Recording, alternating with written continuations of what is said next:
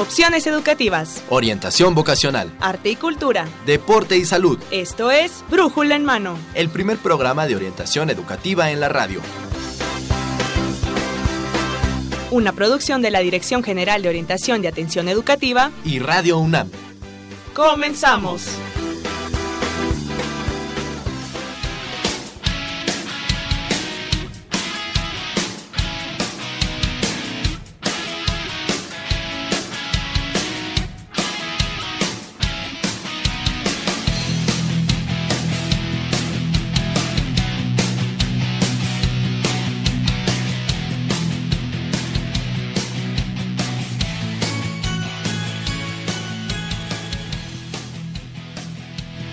En Mano, en su emisión número mil cien. Gracias por escucharnos, por sintonizarnos a través del ochocientos sesenta de amplitud modulada y en internet en doble u doble u doble u punto radio unam punto unam punto m x. Muchas gracias por estar con nosotros. Mi nombre es Miguel González. Lo invito a que se quede con nosotros durante los próximos minutos para que vayamos descubriendo esta nueva cara de la Brújula en Mano, porque vamos a tener también temas muy importantes para los muchachos que están precisamente definiendo cuál es su vocación y también para que descubran algunos de los servicios que tiene la universidad a través de la Dirección General de Orientación y Atención Educativa. Estoy muy contento de estar frente a estos micrófonos y también me da mucha alegría presentar a mi compañera que me va a estar apoyando en esta conducción. Ella es la doctora Mercedes Zanotto, académica orientadora de la Dirección General de Orientación y Atención Educativa. Mercedes, bienvenida, ¿cómo estás?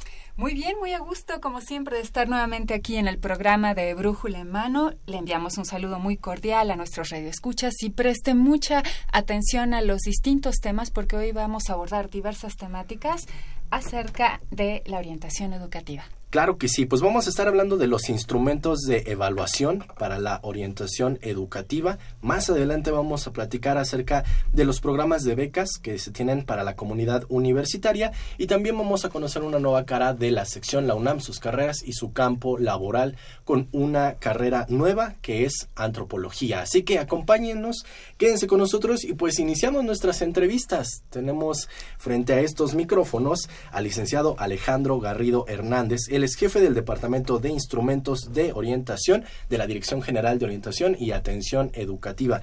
Eh, con la confianza que le tengo, le digo, eh, eh, Alejandro, Alex, bienvenido, ¿cómo estás? Muchas gracias, bien, muchas gracias por la invitación nuevamente. Pues mira, vamos a, vamos a exprimir a Alejandro para que nos hable de estos instrumentos de evaluación, Mercedes.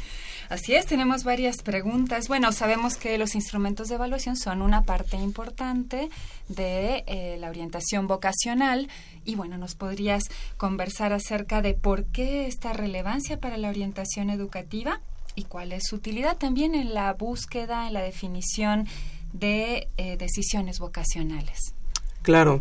Mira, estos instrumentos son muy, muy importantes porque tenemos registro de que la, hay chicos en... que están a punto de elegir, este, como bien decía, su vocación, eh, lo hacen de manera todavía este, arbitraria, eh, influenciados muchas veces por los padres, a veces por los amigos o por falsas creencias acerca de las carreras.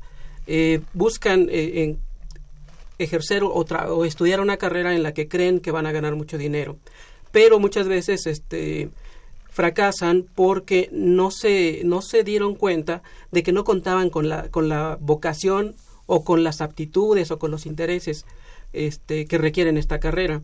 Por eso es bien importante, este los instrumentos son una herramienta tangible que les va a permitir reconocerse a sí mismos y posteriormente este tomar una decisión más inteligente, más bien más pensada. Aunque como decía el licenciado Bonaparte en el programa anterior, anterior uh-huh. es una parte importante del, del proceso, ¿verdad?, de orientación vocacional, aunque no la parte esencial. Sí, de, por supuesto. Proceso, Esto es, una es solamente una herramienta complementaria uh-huh. y bueno, lo seguirán trabajando con orientadores, con sus propios profesores para este al final tomar una una decisión este más más Efect, más efectiva para ellos, ¿no? Exactamente, como dice, ya con mayores fundamentos, ¿no? Así es. En el caso del, del C O E, del Centro de Orientación Educativa de nuestra D E U A E, ustedes cuentan con dos instrumentos para apoyar a los jóvenes. ¿Nos puede platicar cuáles son? Así es. Bueno, la universidad, este, la UNAM, preocupada por que sus alumnos contaran con mayores herramientas para la toma de decisiones, eh, encomendó la, la creación de una prueba que se llama PRONAM e INVOCA. Son dos pruebas este, que se diseñaron en la, en, en la Dirección General de Orientación y Atención Educativa y que tienen más de diez años aplicándose a alumnos de, de bachillerato. ¿Cómo nos puede repetir cómo se llaman estas pruebas? PRONAM dos e INVOCA. Ok, PRONAM dos e INVOCA, para que nuestros amigos lo escuchen. Voy a hacer una pequeña pausa porque recuerden que si quieren lanzarnos sus comentarios, sus dudas, todas sus preguntas para aquí al licenciado Garrido, cincuenta y cinco, treinta y seis, ochenta y nueve, ochenta y nueve o cincuenta y cinco, treinta y seis, cuarenta y tres, treinta y nueve. También si quiere lanzar una pregunta, si quiere hacernos un comentario, nuestro Facebook, Mercedes. Estamos en Brújula en Mano, Twitter, arroba Brújula en Mano, y bueno, también en nuestro correo electrónico brújula en mano, arroba hotmail punto com. Exactamente, pues ahí está para que sepan todo o alguna duda que tengan del PRONAM dos e INVOCA. ¿No, Mercedes? Así es. Y bueno, pues seguimos. Claro que sí. Y bueno, eh, Alejandro, nos comentabas acerca de estas dos pruebas. Eh, ¿Qué es lo que mide cada una? ¿Se pueden complementar? ¿Cómo sería? Ok. Bien, estas dos pruebas, de hecho, son complementarias. Una de ellas, que, se, que es PRONAM, eh, mide aptitudes. Eh, hemos descubierto que cada una de las carreras que imparte la UNAM, que actualmente son ciento veinte, requiere eh, el, de la, de la, digamos, maestría, de una aptitud o de la, de la pre, del puntajes altos en, en, en aptitudes. Este, esta prueba mide nueve aptitudes y cada una de las carreras requerirá en mayor o en menor medida las, las diferentes aptitudes. Pero también, por otro lado, invoca, eh, sí invoca, eh, mide intereses. Los intereses son bien, bien, bien este, importantes porque nosotros decimos que son como el motor que nos permite llevar a cabo algo que nos, que nos está interesando, ¿no? Entonces, los, los intereses eh, que se obtienen son catorce, catorce este, áreas de interés que también, en mayor o en menor medida, se requieren en cada una de las ciento veinte carreras que imparte la UNAM. Son complementarias porque vamos a identificar carreras donde tengo las aptitudes y además tengo los intereses, ¿no? Uh-huh. Entonces, estas son las la, es, es, es este es la información que va a recibir el, el alumno. ¿Y nos podrías mencionar un poquito acerca de cuáles son esas aptitudes o mencionar algunas y también esos intereses? Sí, sí, sí. Por ejemplo, eh, aptitud numérica, que este si pensamos todas las eh, carreras del área uno, que son las ingenierías, uh-huh, requerirían que los alumnos eh, manejen bien eh, la aptitud numérica. Tenemos aptitudes como uso del lenguaje, aptitud verbal, ensamble de formas, y cada una de estas, eh, voy a, voy a mencionar, por ejemplo, aptitud verbal y uso del lenguaje, son dos aptitudes que se requerirían en carreras como medicina, como derecho, como psicología. Entonces, es, es así como, como trabajan la, eh, el, la medición de las aptitudes. Ok. okay. Eh, ¿Esta prueba, Alejandro, al momento de que se haga el resultado? Eh, no. Ah. Esta es una pregunta, qué bueno que me, que me haces esta pregunta, es muy interesante porque eh, no es... Eh, No es que me diga, esta, son la, esta es la carrera que te recomiendo que estudies. Finalmente, los alumnos decidirán qué carrera van a estudiar.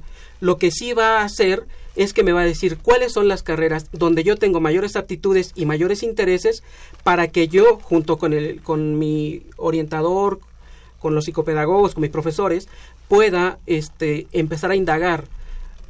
Un problema que tiene la UNAM es de que el veinte por ciento de las carreras que imparte la UNAM la quieren estudiar el noventa por ciento Ajá. de los estudiantes.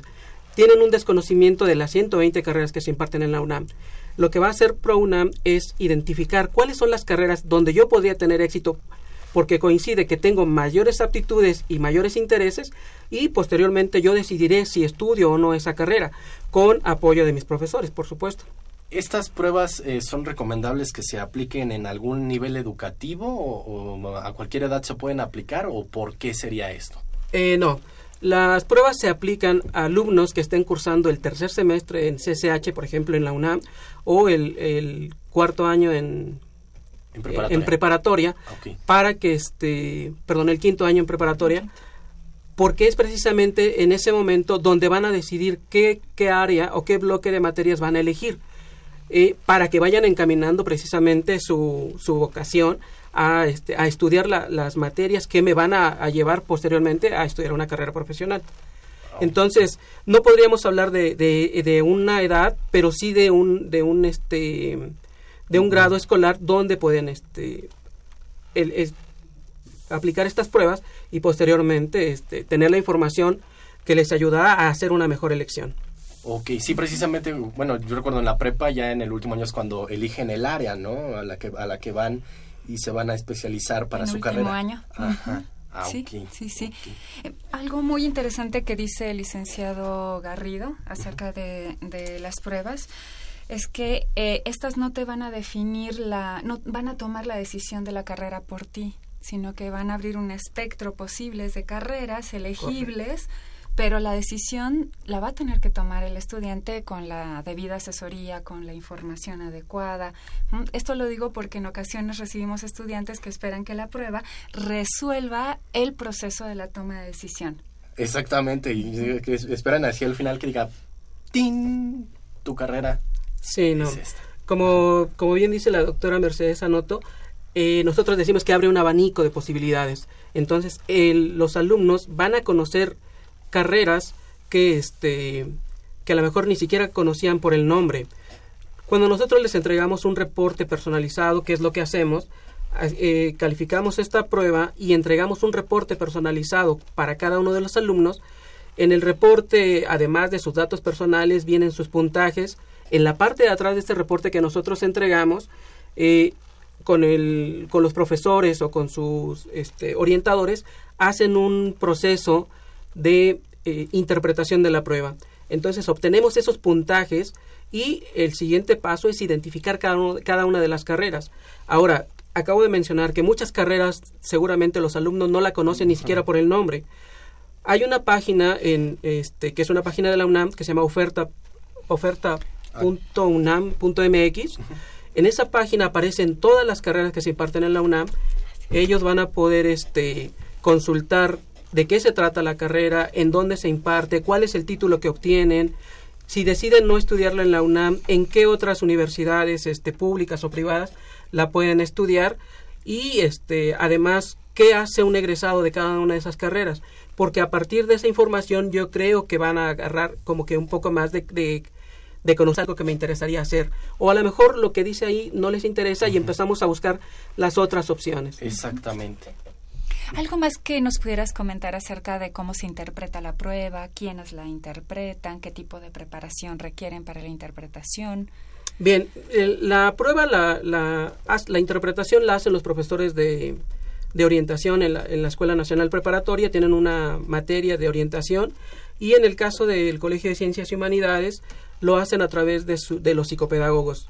Ellos este, antes tomaron una capacitación donde nosotros les explicamos cómo se hace la interpretación eh, para que no les genere más eh, angustia o más dudas a los alumnos y ellos sepan de, de, con una información de primera mano cómo es que se interpretan. Y finalmente esto es lo que hacemos, contabilizamos cuáles son las aptitudes eh, este, que tiene desarrolladas y en qué carreras cada uno de los alumnos, lo mismo hacemos con los intereses y al final Eh, identificamos las carreras que tienen ma- mayor número de puntaje, tanto por intereses como por aptitudes, y esas serían las carreras que los alumnos podrían este, tomar como sugeridas por ProUNAM.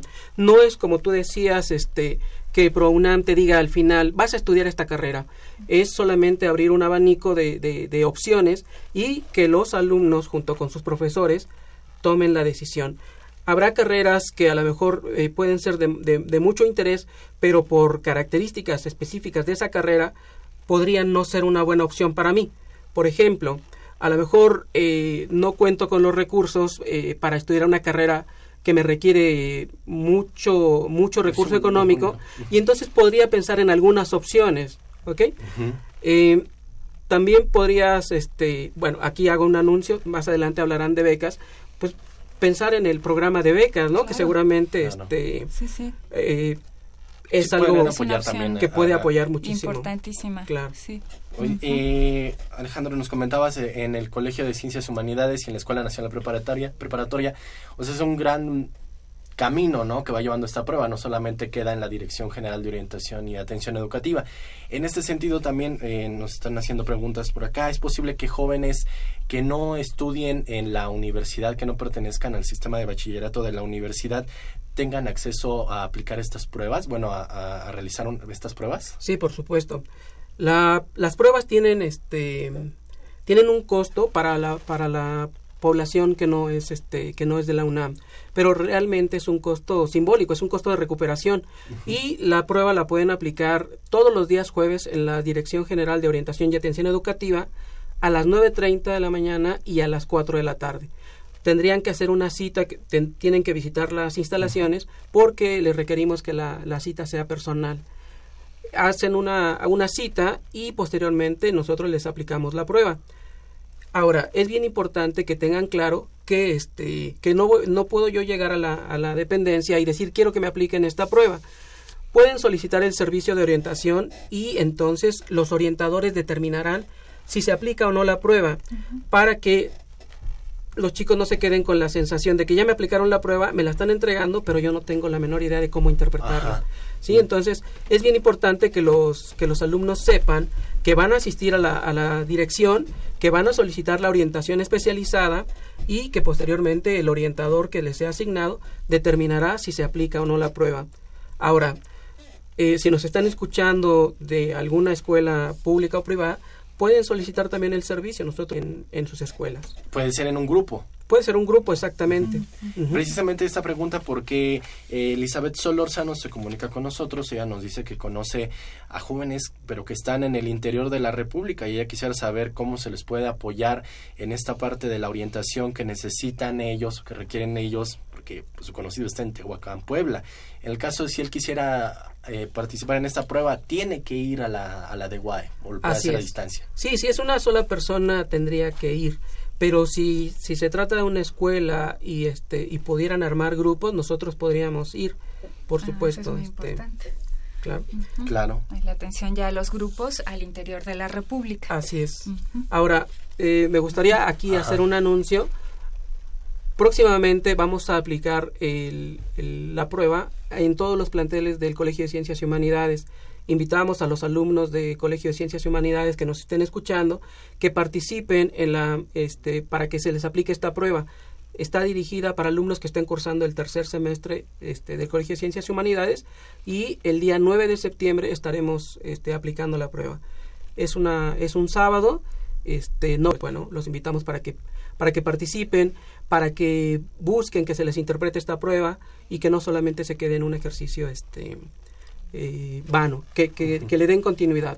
La verdad es que la, la prueba les va a, a este, abrir un panorama de posibilidades que a lo mejor no habían contemplado.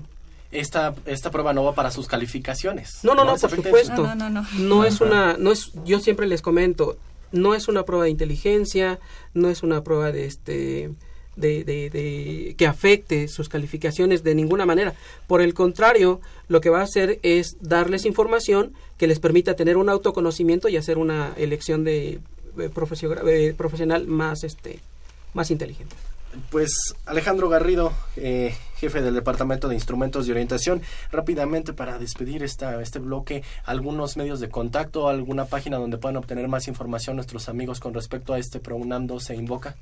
Gracias. Pues sería a través de la página de la DEGOAE, que es doble u doble u doble u punto degoae punto unam punto m x, a los teléfonos de, de, este, de la oficina, que serían el cincuenta y seis veintidós cero cuatro treinta y uno y cincuenta y seis veintidós cero cuatro treinta y tres.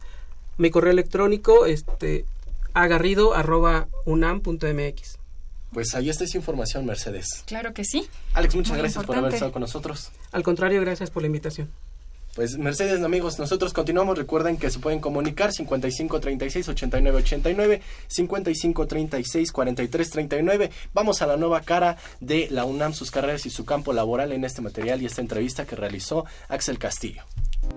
La UNAM invita a su comunidad a la Feria de Útiles Escolares y Cómputo UNAM dos mil diecisiete. Adquiere desde un lápiz hasta una computadora. Visítanos del diez al trece de agosto en el Centro de Exposiciones y Congresos en Ciudad Universitaria. Y del quince al veinticinco de agosto en diversos planteles de la UNAM del área metropolitana. Consulta la programación en doble u doble u doble u punto útiles y cómputo punto unam punto m x. doble u doble u doble u punto útiles y cómputo punto unam punto m x.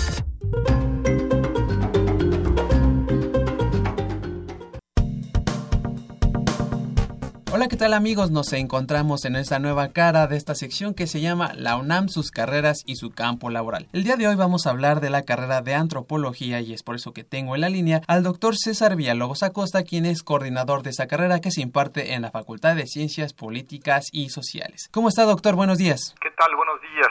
Cuénteme, ¿qué estudia la carrera de antropología? ¿Cuál es su objeto de estudio? La antropología es una ciencia disciplina que originalmente, digamos, eh, planteó para estudiar las culturas diferentes a la propia, es decir, a las otras culturas.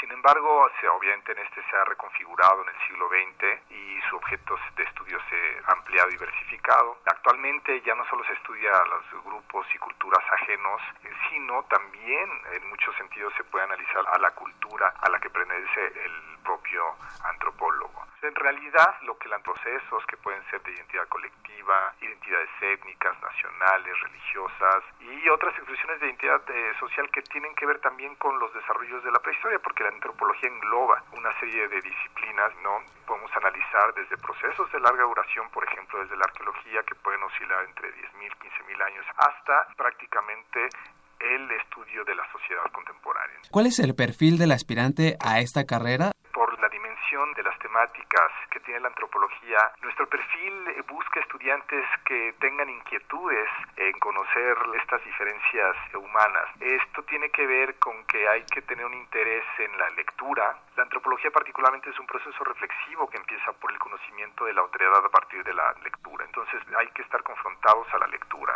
les tiene que gustar leer. Otro de los puntos es la inquietud en conocer manifestaciones distintas a la nuestra. Los estudiantes o los interesados en esta carrera deben de venir de un área, un área de conocimiento en específico, así como por ejemplo en las prepas o C C Hs que se dividen en ciencias biológicas, en, ar, en artes y humanidades, ciencias sociales. Sí, bueno, preferentemente, claro, ¿no? Tienen que tener ya, digamos, venir de estas áreas, pero tú sabes, eh, la, la universidad da muchas opciones y eventualmente estas opciones ya sea el la vía de ingreso pues eh, pueden no ser determinantes.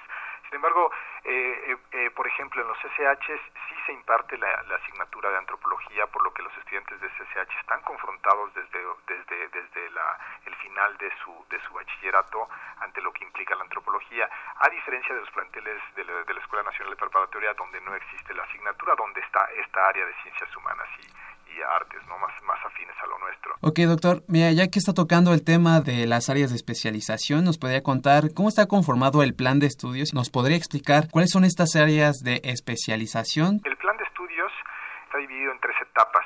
Estas etapas, eh, digamos, tenemos una etapa básica, una etapa eh, intermedia y una etapa de profundización. En la etapa Eh, básica, que son los primeros tres semestres, el estudiante está, digamos, posicionado en términos de lo que implica la antropología en el contexto de las ciencias sociales.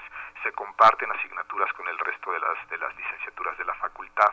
Sin embargo, ya también hay asignaturas disciplinares propiamente de la antropología. El cuarto y quinto semestre, que es lo que consideramos la formación básica, ya realmente el estudiante se confronta a lo que es la disciplina antropológica.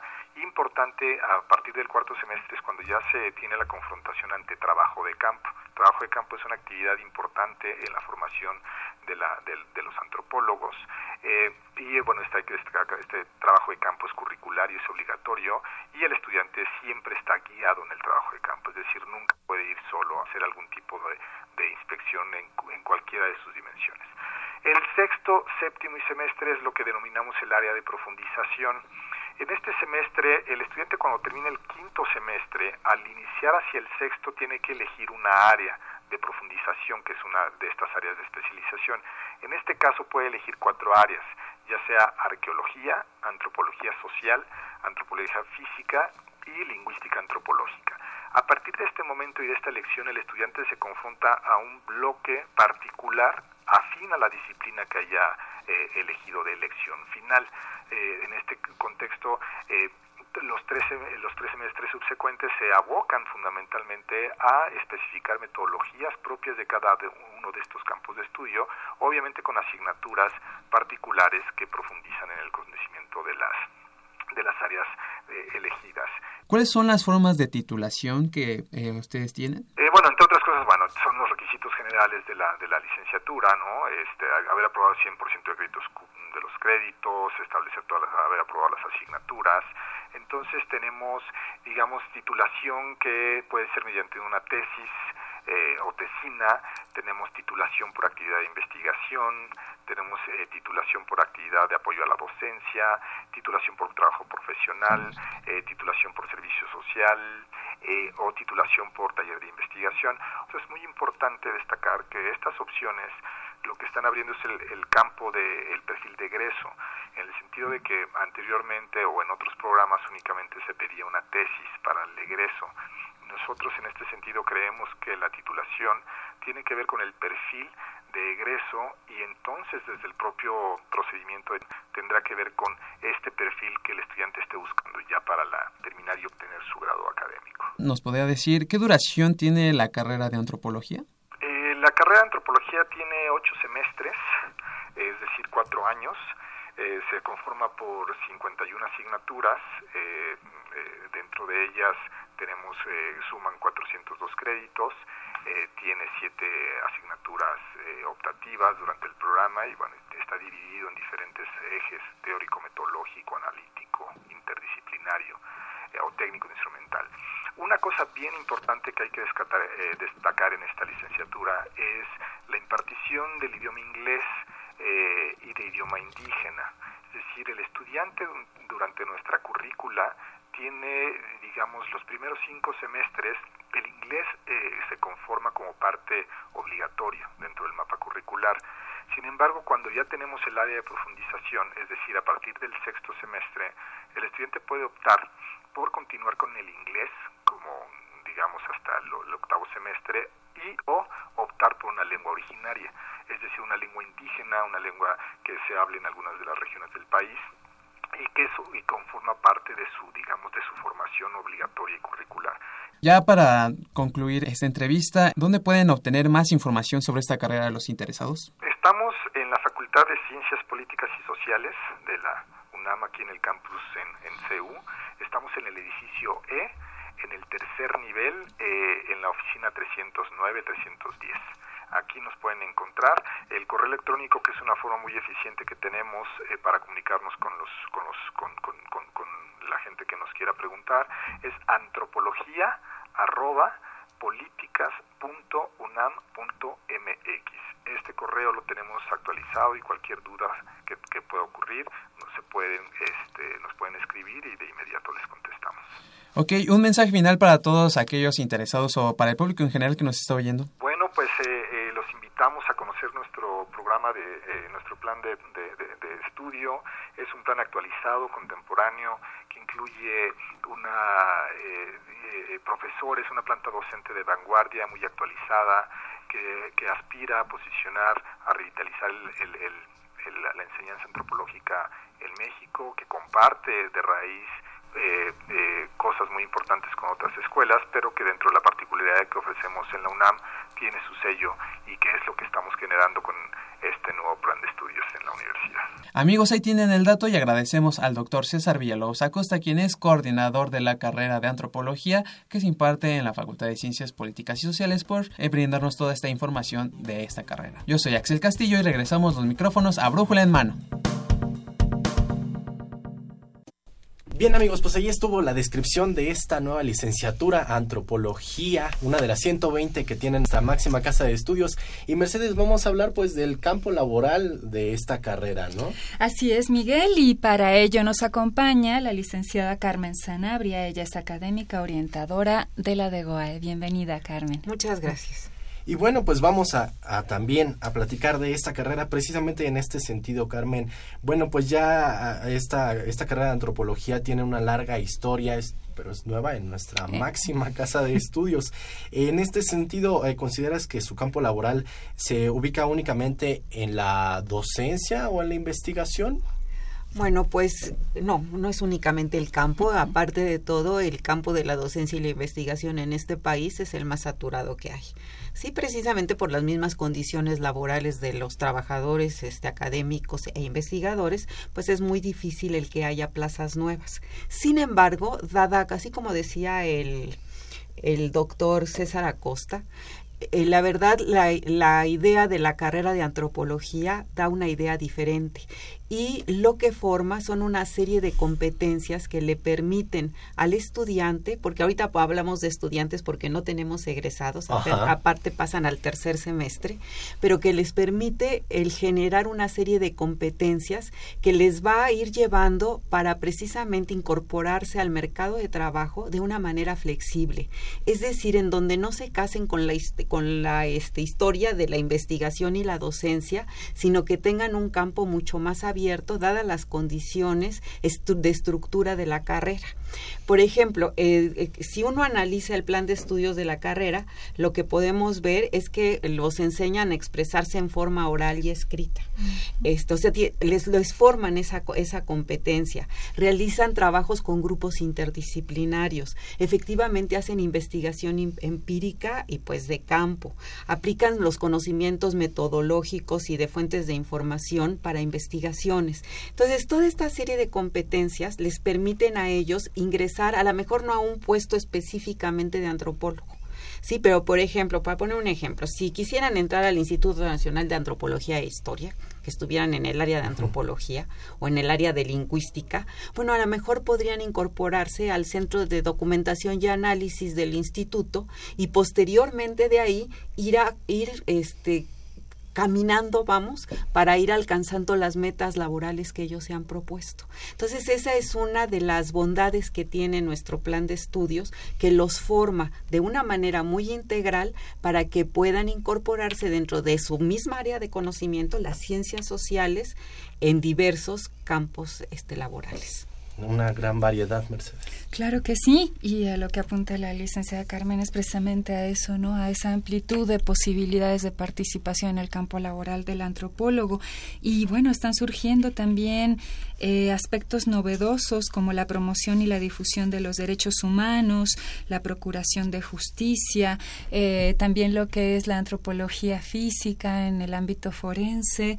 Y bueno, ¿nos podría comentar un poquito más acerca de estos campos novedosos? Bueno, sí, efectivamente son novedosos dada la crítica situación que vive nuestro país, ¿no? Uh-huh. O sea, efectivamente el campo el campo pues se abre, ya hay una serie de una serie de campos novedosos, como se le llama, que es precisamente, bueno, lo que es relacionado con la impartición de justicia, con los derechos humanos, con la con, con esta antropología física forense, que este va abriendo campos que les permiten a los, eh, bueno, que todavía los de nosotros no, pero que permiten a los estudiantes y a los egresados irse este, ligando a estas áreas, a, a estas áreas de la misma antropología.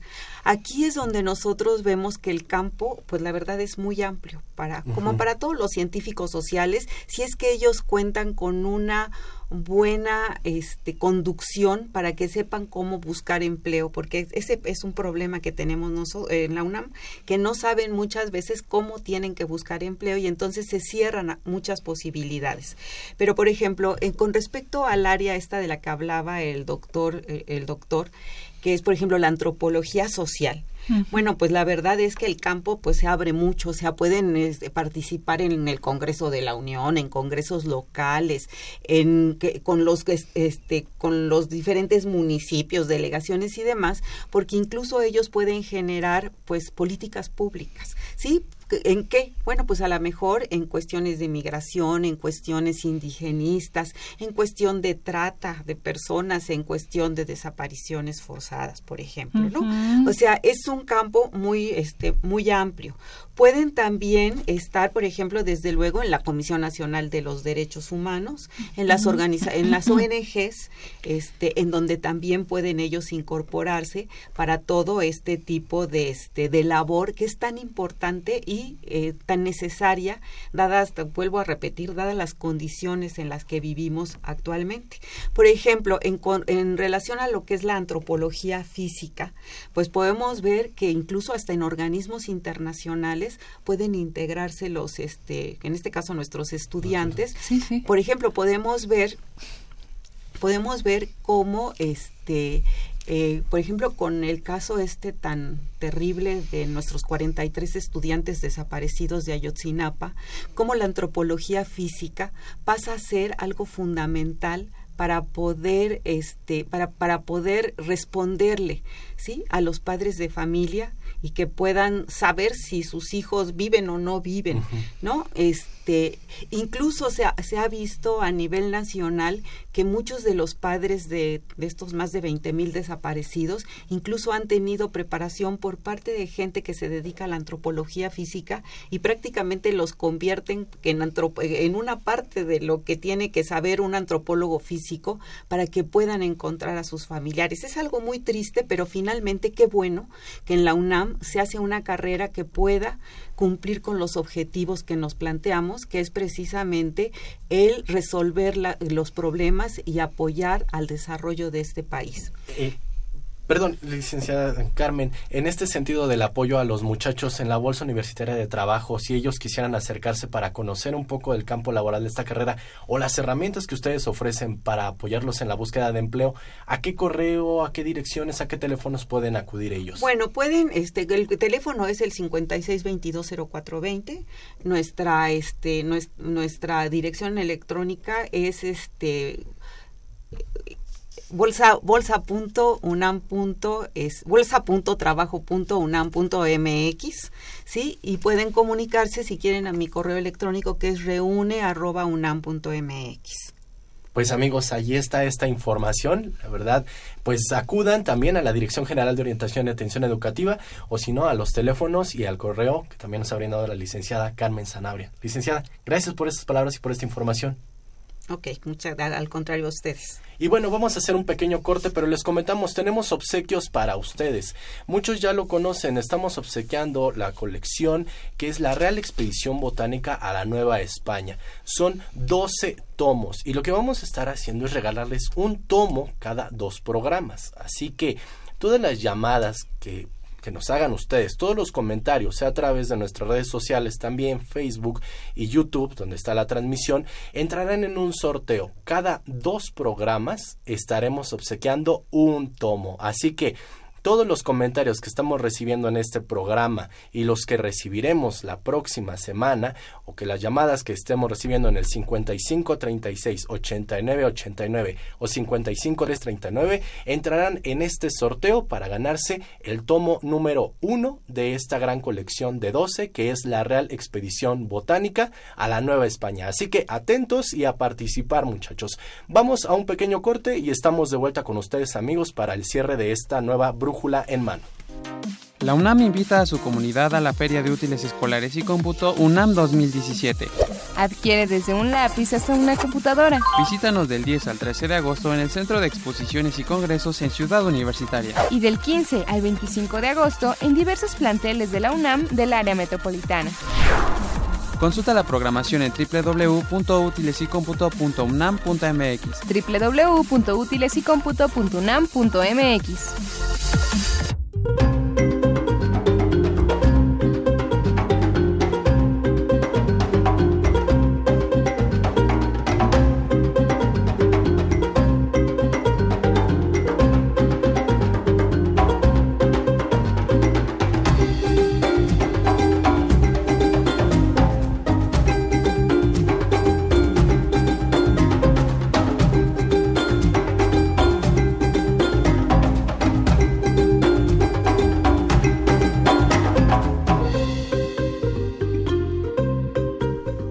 bueno, pues estamos de vuelta. Ahí ya conocieron la nueva cara de esta UNAM, sus carreras y su campo laboral. Recuerden, estamos esperando sus comentarios, todas sus preguntas, y vamos a platicar de los programas de becas en la comunidad universitaria. Mucha atención, muchachos que están ingresando a esta, a esta máxima casa de estudios en el nivel eh, bachillerato y licenciatura. Así que tenemos especialistas que nos van a hablar, que manejan esta parte de las becas a la comunidad universitaria, Mercedes. Así es, mucho que comentar en torno a becas en la UNAM.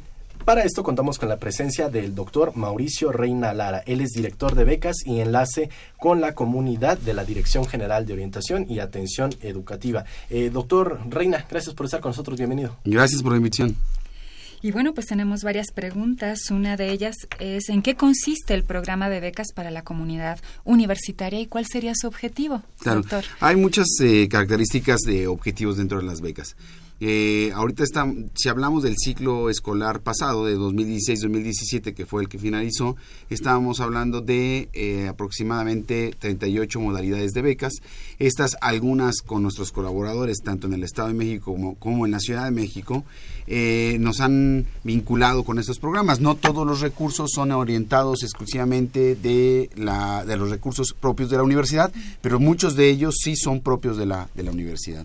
Entonces, eh, en total son aproximadamente aproximadamente treinta y ocho. La intención de las becas es poder apoyar a los estudiantes principalmente por sus recursos, o sea, aquel estudiante que no tiene recursos, que no se deje de, de estu- no deje de estudiar si no tiene el recurso, o sea, ese es el principal o la principal preocupación de esta administración para apoyar a los estudiantes en la ide- con la idea de que ningún estudiante deje sus estudios por cuestiones económicas, ¿no? Eh, principalmente, pero también tenemos modalidades como por ejemplo de excelencia o modalidades de las cuales obviamente estudiantes que tienen un nivel académico eh, alto y lo mantienen, pues tendrán también el beneficio de una beca. Y ahora con la gran este, importancia de impulsar a los deportistas en nuestra universidad, se creó una nueva modalidad de beca que es ayudar a los estudiantes que se encuentran en una actividad deportiva que obviamente es propuesta por la Dirección de, General de, de la que obviamente se les pueda otorgar una beca. Entonces son modalidades nuevas y estamos eh, impulsando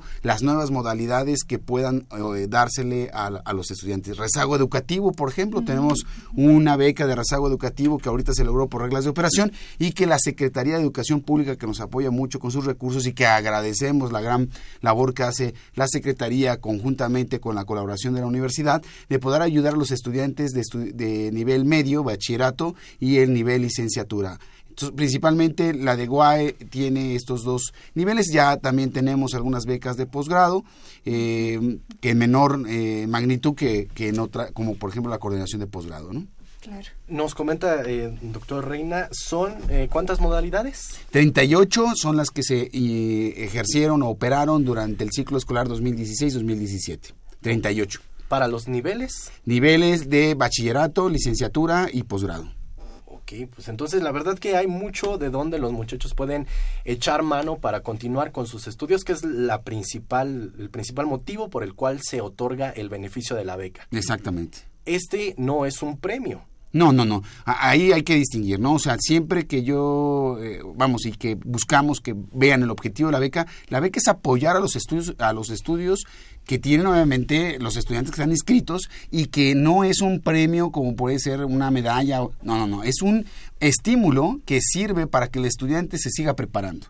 Principalmente ese, ese es el, el objetivo principal que se sigue pues dentro de las modalidades de beca. Aún eh, tengamos como principal requisito eh, otorgarle beca a los eh, estudiantes de excelencia, también se miden los, los el ingreso per cápita que tiene por familia. Entonces, independientemente de que se le da a estudiantes que tienen un alto nivel académico, ¿no?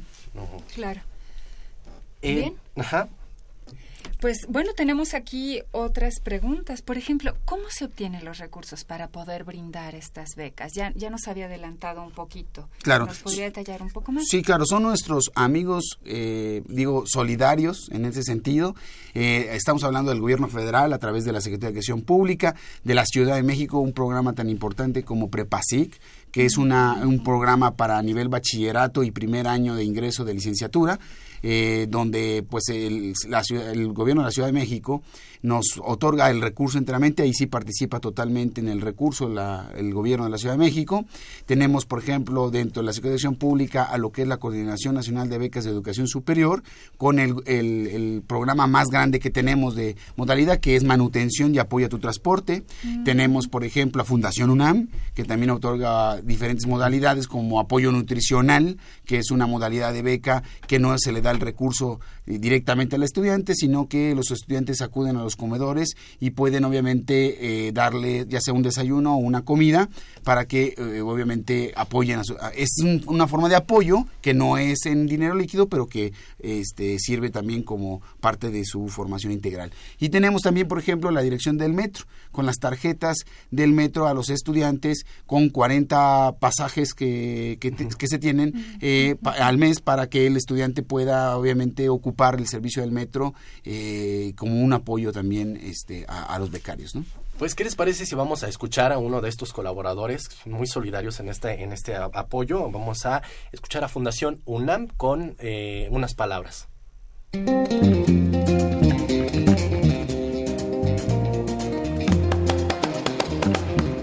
Como ustedes saben, el objetivo de la universidad, nosotros como fundación tenemos los mismos objetivos.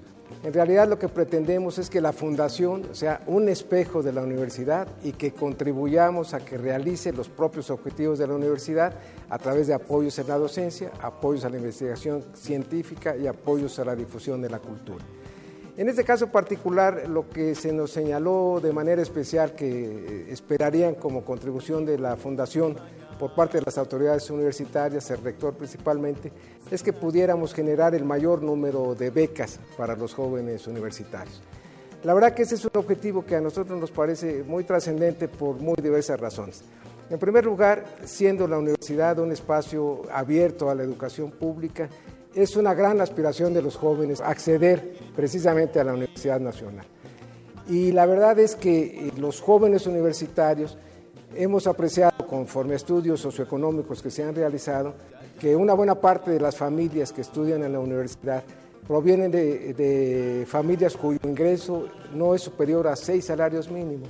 De manera que proporcionarles una beca les da la posibilidad de ingresar a la universidad y de realizar sus estudios pues, en el lugar de sus aspiraciones, en el lugar de sus sueños. De manera que, pues por eso nosotros nos sentimos tan comprometidos con este objetivo. Pues allí están estas palabras de Fundación UNAM, que apoya y en gran medida a esta labor que hace la Dirección General de Orientación y Atención Educativa, Mercedes. Así es.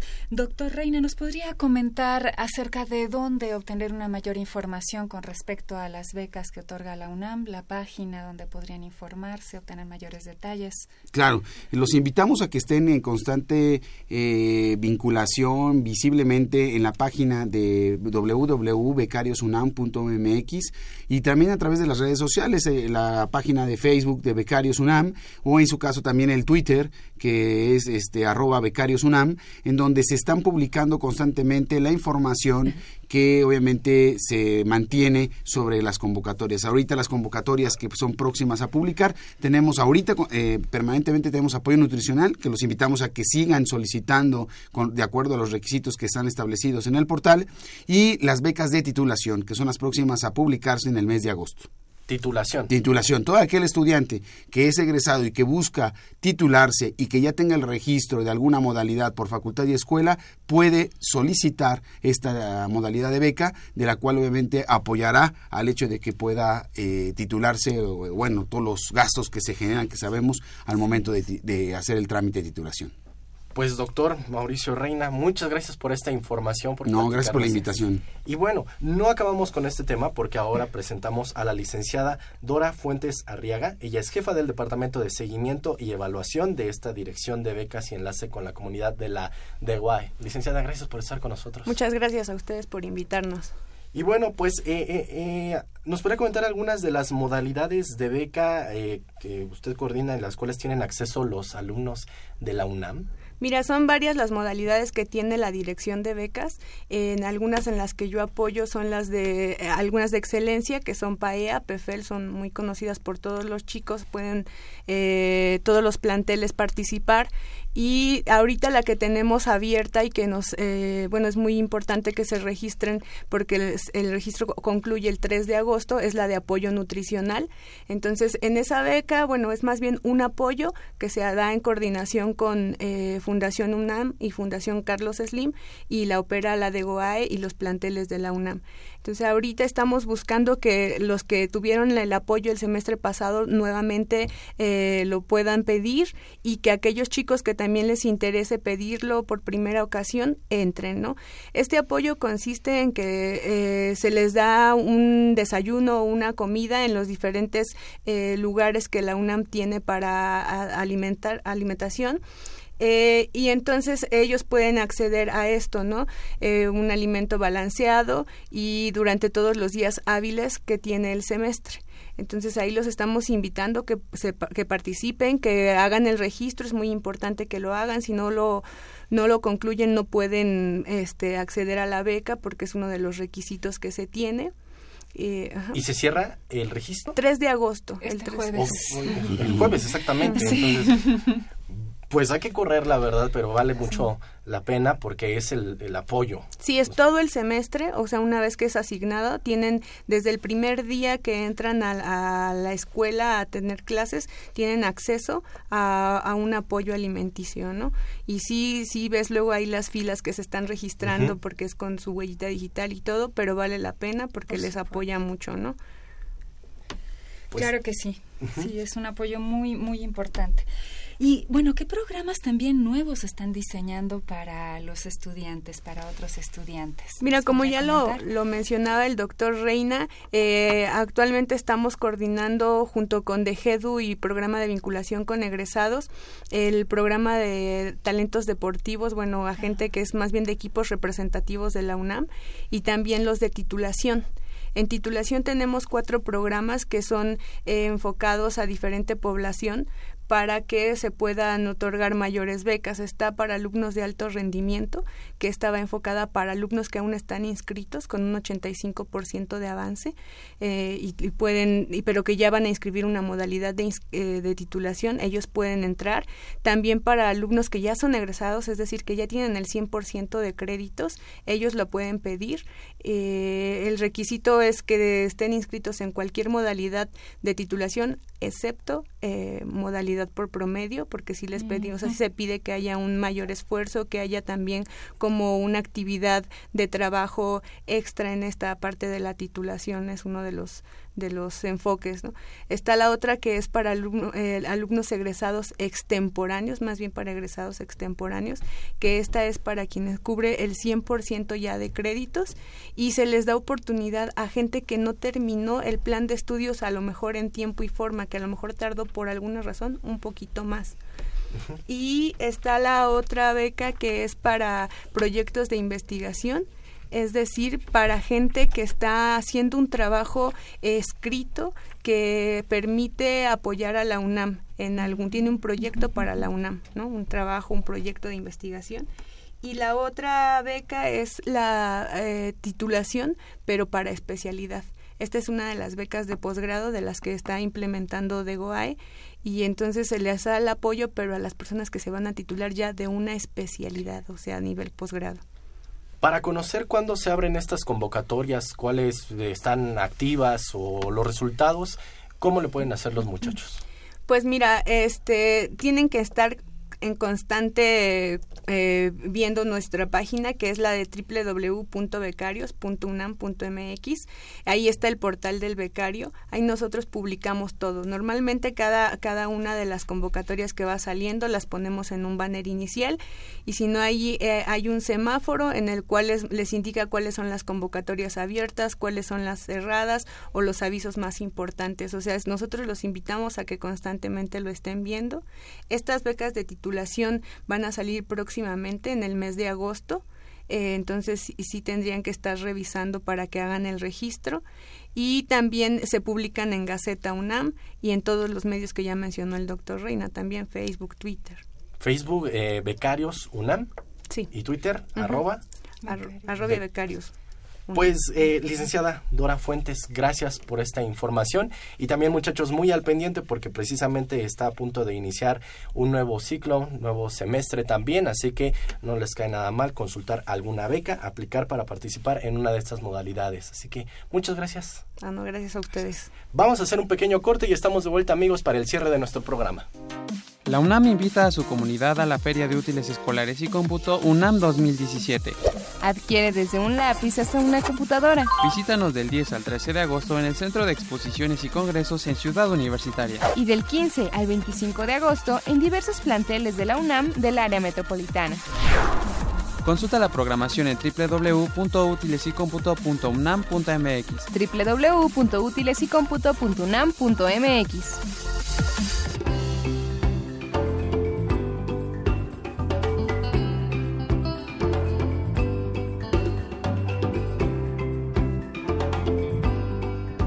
Pues, amigos, de vuelta vamos al cierre de nuestro programa y no podían faltar las recomendaciones de la semana. Tenemos aquí a Axel Castillo. Axel, ¿cómo estás? Muy bien, este, Miguel, muchas gracias. Me feliz de estar otra vez, otra vez en el programa.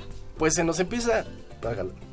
Aquí una contradicción, se nos empieza a terminar el programa, así que pues vámonos rápido, Axel. Ok, bueno, amigos, tomen lápiz y papel porque arrancamos con nuestras recomendaciones. En esto que es orientación en corto. Y bueno, empezamos con la Facultad de Psicología porque invita a la plática Recuperando Saberes y Prácticas Psicológicas en México y América Latina. La cita es este un, primero y dos de agosto y habrá po- po- ponentes de varios países de Latinoamérica. El Instituto de Matemáticas también convoca a todos los jóvenes de tercero de secundaria y jóvenes de bachillerato al segundo círculo matemático. El curso inicia este veintinueve de agosto, así que aún tienen tiempo para inscribirse. Y para todos aquellos que quieran estudiar en Chile, pongan atención porque Becas el Mundo Académico Autorcanza de la UNAM abrió su convocatoria para realizar estudios en diferentes áreas académicas en dicho país. Tienen hasta el dieciocho de septiembre para postularse. Por su parte, la Facultad de Medicina realizará la Feria del Libro de Ciencias de la Salud dos mil diecisiete. Esta feria va a ser del dieciocho al veinte de agosto en el Palacio de la Escuela de Medicina, allá en el centro, y una de las mejores cosas es que la entrada es libre. La UNAM ya abrió la convocatoria para el décimo concurso universitario de fotografía sobre tabaquismo. Si quieren participar, les informamos que el cierre de la convocatoria es el veintiocho de septiembre. Habrá grandes premios, así que apúrense porque todavía tienen tiempo. Y bueno, pues también está a punto de cerrarse la convocatoria para el quinto certamen universitario de ensayo y fotografía sobre entidades académicas y recintos universitarios. Así que si quieren participar, pues apúrense porque la convocatoria cierra este viernes cuatro de agosto. Y seguimos con las convocatorias, Miguel, porque, bueno, participen en el concurso de dibujo, ilustración y pintura sobre discapacidad. Las, las inscripciones cierran hasta el dieciocho de octubre. Y bueno, pasando a temas culturales, el programa de becas Prepa sí invita al público en general a los ciclos de cine internacional. Así que estos serán en el Museo Panteón San Fernando todos los sábados hasta el mes de septiembre. También les informamos que el Museo de las Ciencias Universum tiene una magnífica promoción de entrada al dos por uno todos los martes en estas vacaciones. Aprovechen la oportunidad y visiten este gran Museo de las Ciencias. Y bueno, amigos, también les informamos que ya viene la Feria de Útiles Escolares y Cómputo UNAM dos mil diecisiete. Esta va a ser del diez al trece de agosto allá en el Centro de Exposiciones y Congresos en Avenida del Imán número diez en Ciudad Universitaria. Y también, bueno, va a estar en diversos planteles, Axel. Ah, sí, claro, del área, metropol- del área metropolitana. Si quieren conocer todo lo relacionado a esta feria, ingresen a doble u doble u doble u punto útiles y cómputo punto unam punto m x. Y bueno, pues nosotros ya nos vamos. Recuerden, bus- eh, recuerden ingresar a doble u doble u doble u punto d g o a e punto unam punto m x para conocer todo lo que estamos haciendo, conocer todo lo que tenemos para ustedes. Axel, el programa se nos termina. Exacto. Pero bueno, pues nosotros tenemos una cita el próximo lunes. Lunes, Mercedes, con nuevos temas. Así es, Feria de Útiles y Cómputo, programa de servicio social Peraj, adopta un amigo. Pues ahí está, amigos, gracias por habernos escuchado. Axel, gracias por haber estado con nosotros. Sí, de qué no. Y bueno, pues amigos, agradecemos en los controles técnicos a Socorro Montes, en la producción y locución a Marina Estrella y Axel Castillo, en la producción general a Saúl Rodríguez Montante, en la transmisión de T V a Marina Estrella, y en estos micrófonos estuvieron Mercedes Zanotto y Miguel González. Quédese en sintonía de Radio UNAM. Hasta la próxima. La Dirección General de Orientación y Atención Educativa y Radio UNAM presentaron Brújula en Mano, el primer programa de orientación educativa en la radio.